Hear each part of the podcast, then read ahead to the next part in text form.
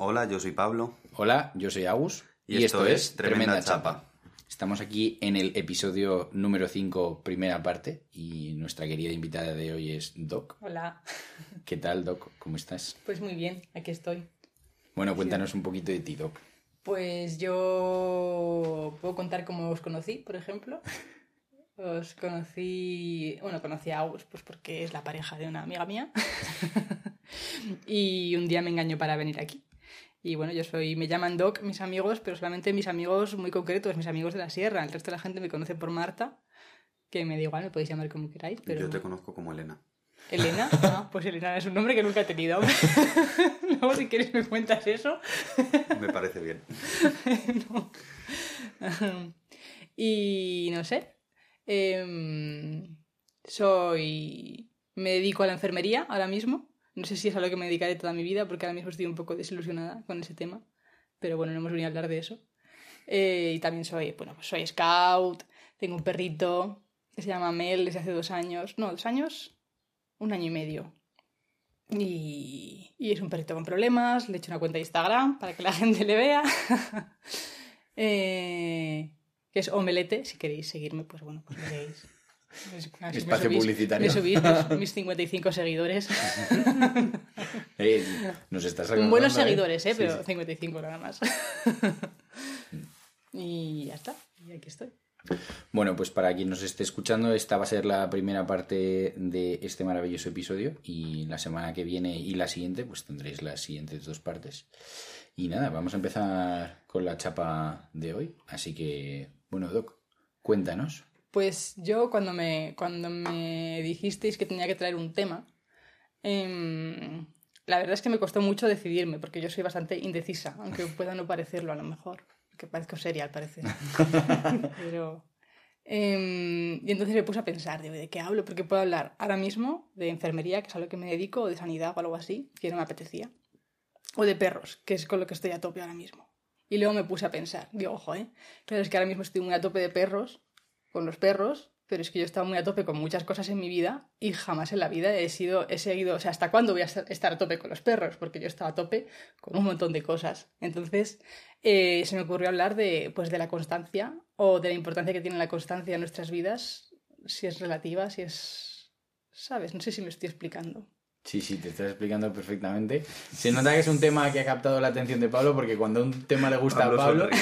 Pablo sonríe, mira hacia arriba y se acaricia la barba. En plan, "Mm, este tema es interesante. ¿Qué, ¿Quieres Bueno, ¿quieres, eh, ¿qué te Claro, tocaría pues por eso venía yo a hablar, porque yo, por ejemplo, pues es- ahora estoy muy a tope con los perros, pero no sé lo que me va a durar, también te digo, porque yo empecé a informarme sobre perros cuando tuve al perro, luego me dio por abrir una cuenta de Instagram, estuve dos semanas muy a tope con la cuenta, subiendo contenido diario y en mi cabeza, Buah, pues ahora voy a subir sobre esto y ahora sobre lo otro, me, tenía, me ponían el calendario sobre lo que quería hablar, no sé qué. Y han pasado un mes y medio y estoy en plan, bueno, pues voy a subir una story porque hace dos semanas que no subo nada, ¿sabes? Entonces no sé lo que me va a durar y también pues eso. Pues nada, pues estaba muy muy a tope con mi vida, pues con hacer pan, por ejemplo. Con hacer pan me dio fuertísimo. Con hacer pan me hice un curso de hacer pan y yo iba a hacer pan y en mi cabeza iba a montar una panadería. La historia de mi vida. y pues ahora pues igual hago pan una vez al año. Y pues yo qué sé. Si queréis contarme vosotros un poquito. Cosas con las que habéis estado a tope y ya no. Joder, Agus. Hostia. Creo, creo que yo soy el rey de este tema. Madre mía, qué horror. Es que además lo estaba pensando hoy. Eh, o sea, yo. Esto. eh, eh, aviso para Clo, ¿vale? No vamos a hablar del poliamor, pero. pero dentro del mundo de las no monogamias hay un tema, hay un concepto que a mí me. como que me chocó mucho, que es el tema de la. No que me chocó, pero como que me asentó ahí, como en plan, como una buena pieza de Tetris que encaja. Eh, y es el tema de la ENR, que es la energía de una nueva relación. Y es como, se refiere como a esa especie de, pues entre comillas, como enamoramiento que sientes cuando conoces a alguien nuevo, que estás como completamente desbordado y solo quieres estar con esa persona, etcétera, etcétera. Eh, y yo me he dado cuenta que tengo NR con todo. En plan, Eh, pues, por ejemplo, el, mi último boom de la NR ahora mismo son las plantas. Porque mi madre me regaló una planta, se me murió y ahora tengo otra y ahora tengo ocho plantas. Porque yo soy así. Pero es que antes de las plantas ah, pues estaba la quizomba, que ahora estoy un poco de bajón y a lo mejor para cuando se publique este episodio vuelvo a estar enganchado con la quizomba y, las plantas se me han muerto todas. Eh, antes estaba el voleibol, el baloncesto, las series. eh, me ha pasado un mogollón con trabajos, con gente que al principio es como en plan mm, a saco y luego de repente es como, no, me ha pasado con el deporte, con, puah, con todo. O sea, yo tengo un problema de constancia que no sé si sería un problema de disciplina, pero... Claro, pero es que yo, a mí me pasa también con todo, ¿eh? Con relaciones personales, digo, hay amigos con los que a lo mejor no hablo, pero porque yo digo, buf, qué pereza contestar este WhatsApp, ya, ¿sabes? Y encima si es un audio... Y ya, ya contestaré y al final acabas sin hablar con esa persona pues durante meses porque no contestaste a un WhatsApp, ¿sabes? Que yo no contesté a un WhatsApp, no que esa persona no me contestase. Yo qué sé. Y, pero también pienso, digo, pensándolo, digo, joder, es que también, a- gracias a esto, yo he aprendido un montón de cosas. En plan, ahora hay un montón de cosas que sé. Sé hacer pan, sé hacer... sé sobre perros, sé tocar un poquito la guitarra, sé tocar Bueno. el, el- el rojitas las orejas. Eh, yo qué sé, sé tocar un poco el ukelele, sé algo de ejercicio, de nutrición, también me dio muy fuerte por la nutrición. Estoy a punto de meterme en la universidad, estudiar nutrición a saco, y luego pues se me olvidó a los, a los tres meses. Mm, no sé, también creo que te aporta, ¿no? Mm. Yo no era exactamente este tema, pero hablaba hace nada con una amiga sobre el- la idea esta de estar a un montón de cosas, que no es exactamente el mismo tema, pero sí que lo veo mucho, al menos igual, en plan como conozco más a Agus, sí que lo eh, relaciono mucho al me meto en este proyecto que me mola un montón, pero a la vez estoy en cinco proyectos más porque también me molaban un montón esos proyectos. Y que viene mucho, además a mí cuando Agus adoptó esto de hablar todo el rato de la NR, cogiese lo que cogiese, en plan de, hemos adoptado un nuevo perrito, NR con el perrito, hemos comprado una planta, NR con la planta. Em, sí que lo identifico mucho el, cuando hay algo que me llama de primeras, tiendo a eh, estar a tope con ello, en plan de, Buah, esto va a molar un montón, esto va a ser súper interesante y... eh, no sé si queréis llevar este tema a lo teórico o no, pero a mí me sale el análisis teórico tonto. Me parece que lo idealizo mucho en general, en plan de como que mucha parte de esas ganas de primeras son mucha idealización de un esto va a ser súper guay y no lo pongo en contexto con el resto de mi vida o no lo pongo en contexto con el resto de cosas. El, esto va a ser súper guay, pero Pablo, igual tienes un trabajo, eh, un máster, siete proyectos, eh, amigos, familia, Dos hijos. etcétera. Espero que no tenga dos hijos, pero... Me pasa un poco igual. Me pienso, pues eso, voy a tener una panadería y no sé qué, y luego te pones a pensar, a ver, para una panadería, pues necesitas alquilar un local y que cuesta una pasta. Y, y un contable seguramente porque no tienes ni puta idea de finanzas. Bueno, tienes a tu hermano. Bueno, ahora es mi hermano, pero cuando iba a abrir todavía tampoco tenía ni idea de finanzas. ¿sabes? Sí, yo creo que, o sea, para mí hay un punto ahí y yo por lo menos, eh, o sea, yo, yo, a ver si lo sé explicar de forma medianamente eh, bien y positiva. Yo tuve una racha cuando tenía, yo creo, 18, 19 años, que yo creo que tú la viste mucho, Pablo, que fue, yo tuve una racha que conocía a alguien y estaba a tope con esa persona y al mes me cansaba. Y de repente en- a las dos semanas enganchaba con otra persona nueva y me volvía a pasar lo mismo. Y entonces yo creo que se juntan varias cosas. Se junta un poco que hay un... O sea, como personas tenemos un disfrute por la curiosidad. O sea, es decir, las cosas que son nuevas despierten esa curiosidad y entonces en realidad lo que te gusta no es aquella cosa que estás haciendo. Te gusta aprender de algo nuevo y te gusta descubrir y satisfacer esa curiosidad. ¿Qué pasa? Que cuando hay un momento que yo creo que es la parte que no tenemos controlada, que llega esa curiosidad y se acaba. Y entonces ya has satisfecho tu curiosidad y ya te has dado cuenta que aquello nuevo que estás descubriendo tiene más contras que pros y de repente dices, uff, qué pereza. Ya. O sea, por ejemplo, con lo de las plantas, eh, me, hace, gracia que lo estemos hablando porque esta semana ha sido semana de, de nuevas NRs por todos lados. Eh, pero con lo de las plantas, eh, yo, yo me bajo una aplicación tal y en la aplicación tú puedes poner pues cuánto te quieres dedicar a las plantas. Y entonces, como yo ya tengo un poco de autoconciencia con mi NR, puse en plan, primero puse en plan, no les quiero dedicar tiempo y quiero principiante. Y ayer, en plan, viniendo, esta mañana viniéndome arriba, en plan de, va, voy a comprar una planta que sea todo guapa. Y entonces me puse en plan el nivel más complicado y la mayor dedicación de tiempo. Y cuando estaba mirando las plantas, ha habido un momento que para y he dicho, para, para, para, para. Tú no quieres dedicarle a la planta todos los putos días mm, media hora. O sea, entonces yo creo que hay un punto de curiosidad que es, que es vencido por, la, por el trabajo que te pide aquello que haces. Por lo menos una de las conclusiones a las que llego yo. Sí. Y no os hace sentir culpables no ser constantes con lo que os proponéis. Porque a mí mucho. ¿Sabes? Y creo que está muy relacionado em, con que se ha publicitado mucho la constancia. A ver si me explico. Ser constante mm, es como que te lo venden. Tienes que ser constante pues para estar fuerte. Tienes que ser constante para tener el trabajo que quieras. Tienes que ser constante para sacarte una carrera. Tienes que ser constante para todo. Para ser productivo tienes que ser constante. ¿No? Entonces es como que si no lo eres, si no consigues tu objetivo que en un principio te has propuesto, no mola, ¿no? No estás siendo como humano lo que tienes que ser. O lo que se espera. Yo creo que antes de abarcar ese punto, creo que a lo mejor es importante que, digamos que entendemos por la constancia. Ya, también es verdad. Porque si entendemos la constancia como el concepto, yo creo que el concepto social de constancia es hacer todos los días, pues por ejemplo, si dices todos los días voy a hacer esto, la constancia está ahí en el punto de yo me levanto y entonces todos los días entreno. O todos los domingos voy a ir a comer a casa de mis padres. Pues eso sería constancia en ese sentido. Y para mí, por ejemplo, tiene más valor en esa línea la resiliencia. ¿Sabes? Que, que aunque tiene. La definición de la RAE va mucho más por la línea de adaptarse a los cambios y a las cosas que suceden. La definición que me explicaron a mí tiene más que ver con un concepto como de volver. Es como eres no es ser constante, pero es un en plan de, pues te has propuesto entrenar todos los días de lunes a viernes, eh, vale, pues empiezas. Y si a la tercera semana no puedes, no pasa nada, pero porque a la cuarta vuelves. Como que para mí esa es la resiliencia y para mí tiene más sentido, pero, pero bueno, para mí eso es constancia, que es para vosotros constancia. Uf, yo es que tengo una relación rara con la constancia, en plan de...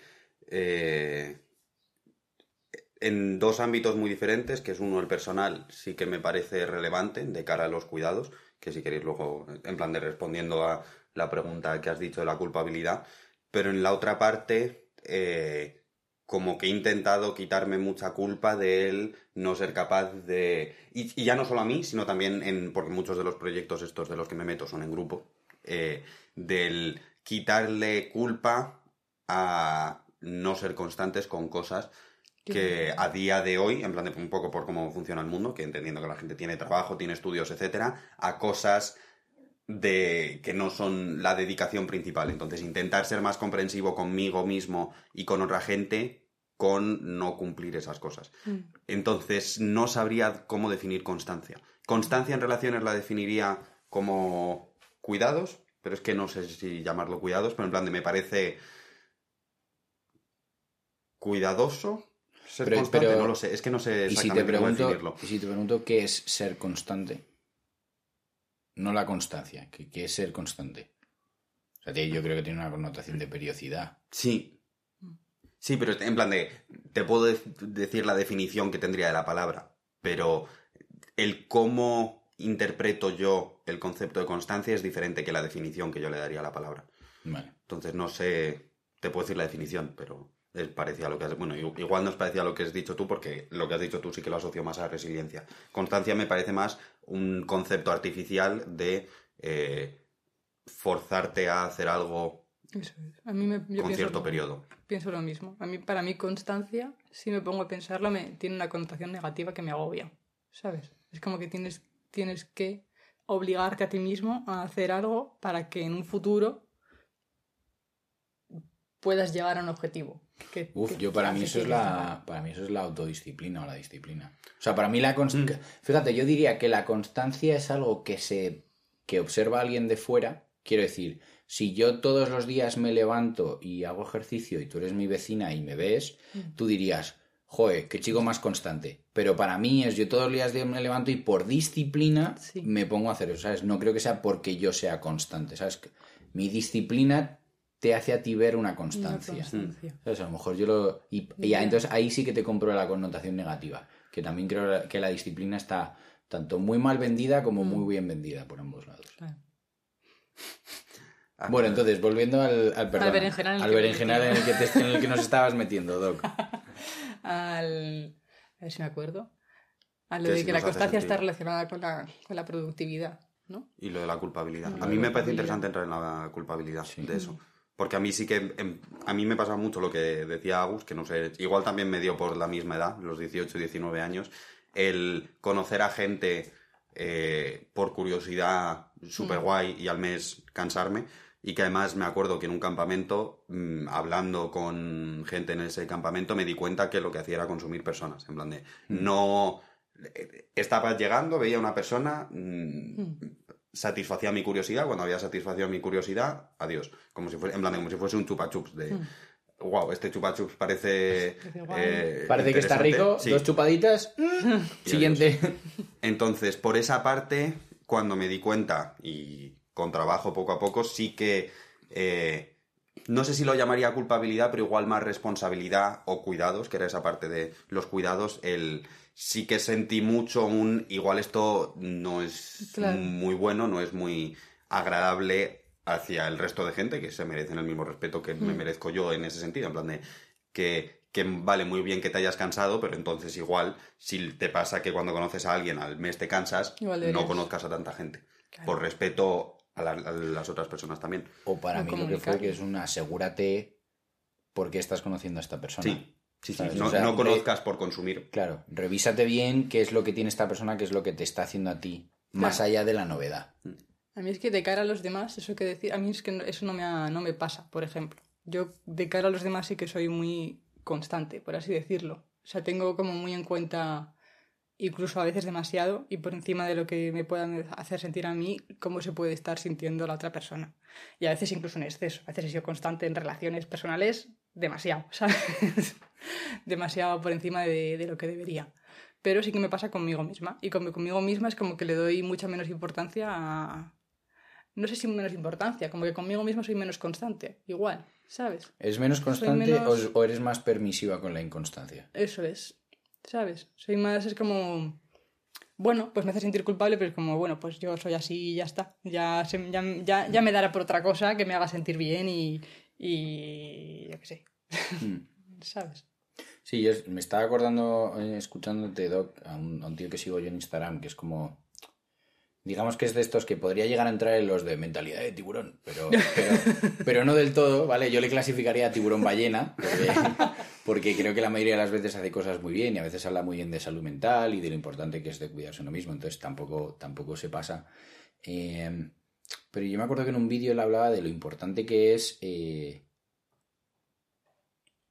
priorizar ante todo la palabra hacia uno mismo.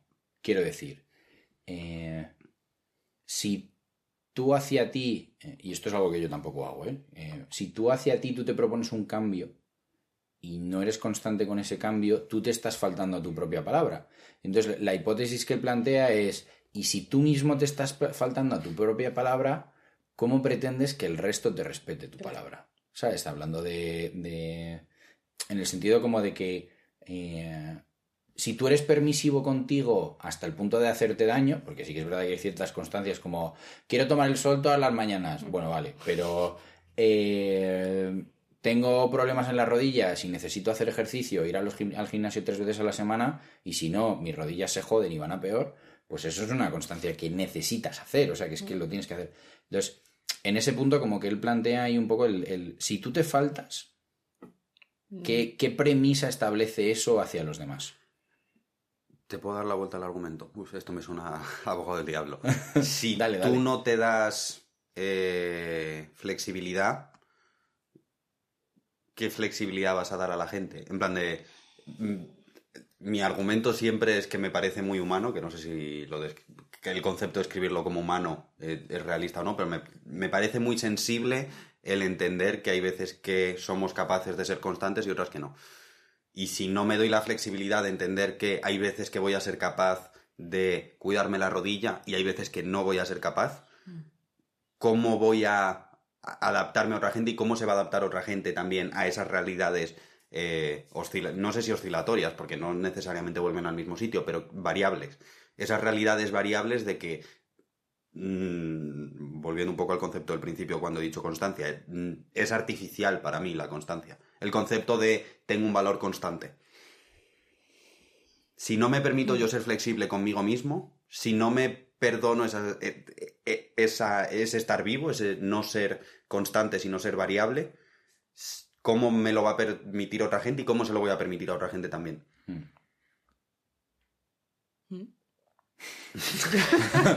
Doc, pensando- Doc ha hecho "Hmm", y ha sentido con la cabeza en plan de Agus, te paso el malón. Estaba, Ahora estaba entiendo. pensando en lo que estabais diciendo. Ahora entiendo por qué se llama tremenda chapa Porque, esto. porque yo igual pensaba un poco como Agus, pero creo que tú tienes razón, ¿sabes? No, o yo nunca tengo tienes... razón. Yo soy, yo me soy parece tu punto de vista, ¿sabes? Mucho más humano. O sea, yo, O fíjate. sea, no, no podemos... No, mm, pues eso, no puede ser que porque tengas... Yo qué sé, te tienes que duchar todos los días. Por ejemplo, ¿eh? Y parece que ser constante para mantener una higiene. Hay que ducharse todos los días, se supone, ¿no? Pero si un día, por lo que sea, emocionalmente o no te apetece o lo que sea, no te duchas, pues no te puedes duchar. ¿No? Tienes que tener esa... Ese cierto, mm, esa cierta licencia, ¿no? Contigo misma. Sí, o sea, yo creo que aquí sacaría la tarjeta de, de mi pareja, que tiene una frase que a mí me gusta mucho, que dice siempre que la naturaleza busca equilibrio. Que seguro que tú se lo has oído decir. Entonces yo creo que aquí hay un punto como de... Está bien, sé flexible contigo mismo, pero es... No seas... O sea, yo creo que no es un flex... Fíjate, yo te diría que no es, no es un sé flexible contigo mismo, es un perdónate los errores. Porque creo que el componente de flexibilidad puede llegar a tener una connotación de que no pasa nada, cuando a lo mejor sí que pasa, porque por no haber estado entrenando durante tres meses, te toca operarte la rodilla. Entonces, yo quizá no lo llevaría a flexibilidad, yo iría más, iría- intentaría ir más hacia el campo de la constancia, pero no con una exigencia de 10, ¿sabes? O sea, con una constancia, con un espacio al error, que me parece que es lo que, lo que debe haber siempre. Entonces, yo te, te devuelvo tú de vuelta, te lo devuelvo así, porque creo que es que la flexibilidad creo que hace, hace mucho daño en muchos sentidos, eh, muchas veces. Porque hay veces que, eh, fíjate, y esto yo eh, lo, lo vivo bastante con el tema de la depresión. Joder, a veces es una, es una mierda porque por flexibilidad no haces cosas. Mm, pero es que hay veces que mm, si solo te dejas llevar por tu flexibilidad, solo vas a peor. Entonces yo creo que la constancia, o sea, a mí me gusta más constancia con capacidad de error, o sea, con espacio para el error que flexibilidad. Ya, yo creo que hablo desde un privilegio en, en mi estado mental, en muchas cosas. En plan de, creo que he tenido, bueno, creo, sé que he tenido una vida muy fácil en muchos aspectos y he tenido una posibilidad de estabilidad emocional eh, que en comparación con la media social, no sé exactamente por qué, creo que mis padres han hecho bastante buen trabajo en la educación, pero también creo que es un, vengo de un entorno privilegiado en muchas cosas y no me han llevado a estreses en nada.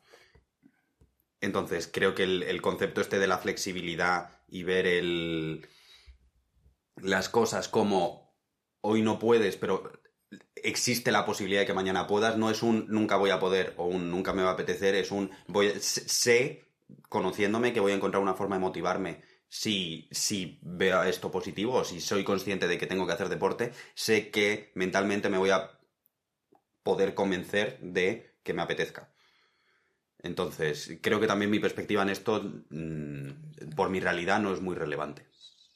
En plan, de, me parece, me parece mucho más interesante tu perspectiva desde la depresión que la mía, en este caso. Claro. Mm, Yo cuando lo he dicho, he pensado en mi madre que ella tiene, tiene depresiones cíclicas. Y, y es eso que tú dices, cuando está en la fase depresiva, em, tiene ella que ser, pues eso, constante y autoexigente consigo misma. Tiene que exigirse levantarse de la cama, tiene que exigirse hacerse la comida, ¿sabes? Es como que tiene que ser constante para mantener sus, su, Mm, sus Su vida. necesidades básicas. Su vida. ¿sabes? ¿No? Mm. Sí.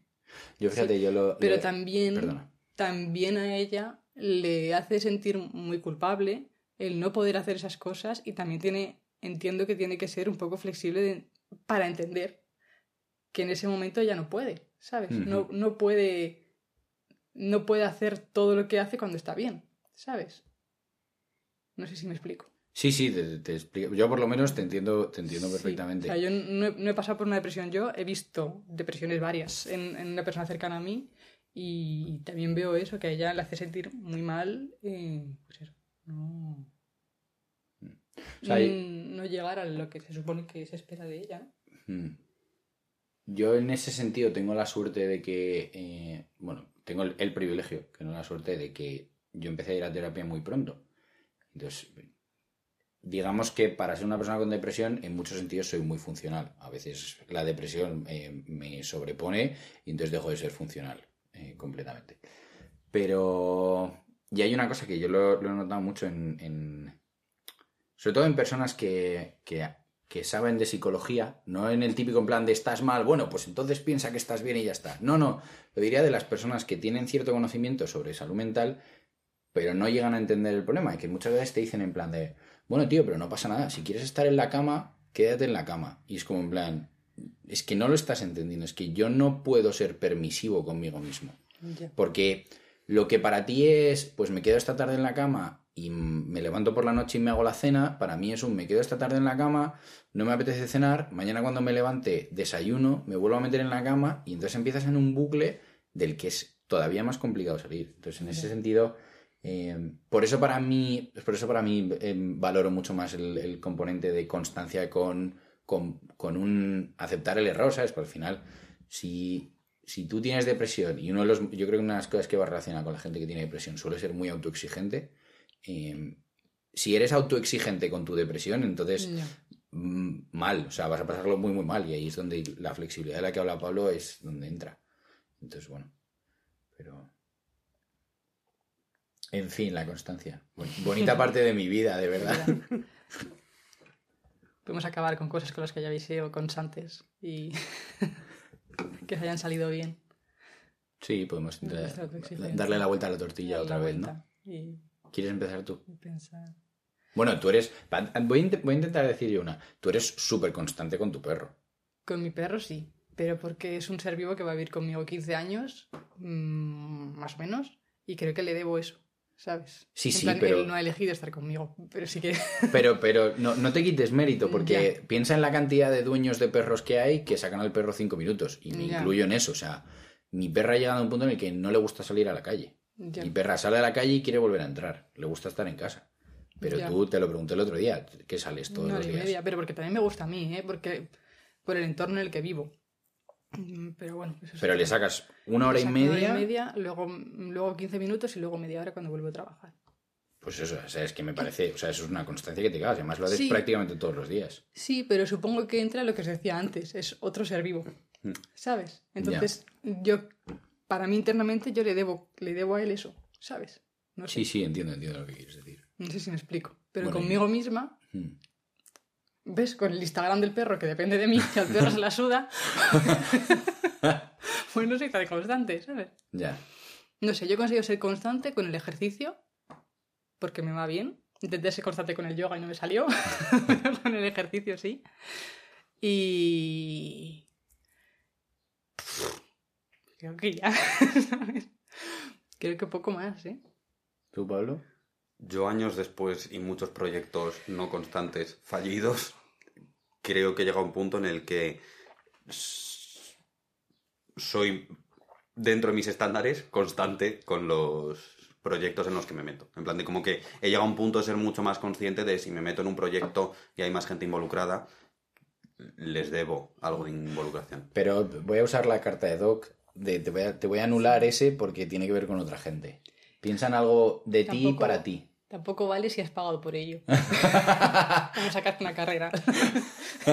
De mí para mí mismo, sin... ¿Algún hábito, alguna forma de hacer las cosas?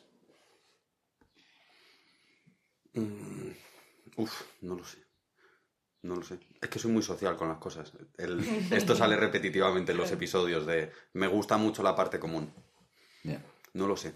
Pienso, y si no, pues lo hablamos nosotros en otro momento si llego a conclusiones, lo sentimos oyentes, por no tener este insight. Pero... Hombre, yo te diría que eres bastante constante en tu formación sobre el tema de las no monogamias. Y no creo enteramente que lo hagas por los demás. Creo que lo haces por ti, por tu interés. Que puede que no haya un componente de disciplina, lo compro. Formarme Pero en política. Soy- he sido absurdamente constante. en política es un canteo, tío. Estás tú Puto día leyendo, sí, sí. Sí. Yo, yo es que no soy constante. Yo, en todo caso, yo soy resiliente, que es la palabra que, que- de la que hablaba antes, que para mí es que el, el día que la encontré dije yo, ya está, este soy yo. Porque yo con- NR y- NR NR y resiliencia. resiliencia, porque yo, yo vuelvo, siempre. O sea, pues es que yo he pasado por todos los deportes del mundo, me he lesionado en todos y he vuelto a hacer deporte otra vez de otra forma. O sea, como siempre busco como la forma de salir de, de ahí. Eh, pues la carrera está a punto de dejarla cuatro, cinco, seis, siete veces grandes y mm, prácticamente todos los días de mi vida está a punto de dejarla. Y pues si todo va bien, eh, dentro de una semana solo me quedará el TFG. Entonces, joder, ahí hay una resiliencia de- con mucho apoyo de gente también, ¿vale? No quiero decir que sea todo cosa mía, pero al final el que ha dicho en plan, venga, va, voy a hacerlo, mm, soy yo, o sea que sí, como que si hablamos de resiliencia, sí, de constancia, nada. Y no, y no tengo problema, porque no... Bueno, ir al psicólogo. Mm. No me he saltado, pero sí que es verdad que pagas por ello. Pero, Sí, pero, pagas no- ello, pero pagas cuando vas, no Sí. pagas de antes, no es Claro, como la es, carrera. no es pero ir carrera, ir a terapia creo que es algo que... O sea, que es que no me permito no ir. O sea, cuando hay cita, hay cita. Y punto. Si lo dejas, lo dejas. Pero, pero no un hoy no quiero, no se va. No, o sea... Y, y es de las peores sensaciones, en plan, llegar a terapia y decir, hola, no quiero estar aquí. pero bueno. Hombre, que estoy. ¿Eh? Pero Pero aquí aquí estoy. Sí, justo. Me gusta el tema. Pues Doc, tremendísima chapa. Vaya chapa Muy bien elegido. Muchísimas gracias a los dos. Besitos. Besitos. Y nos vemos en eh, la segunda parte de este episodio número 5.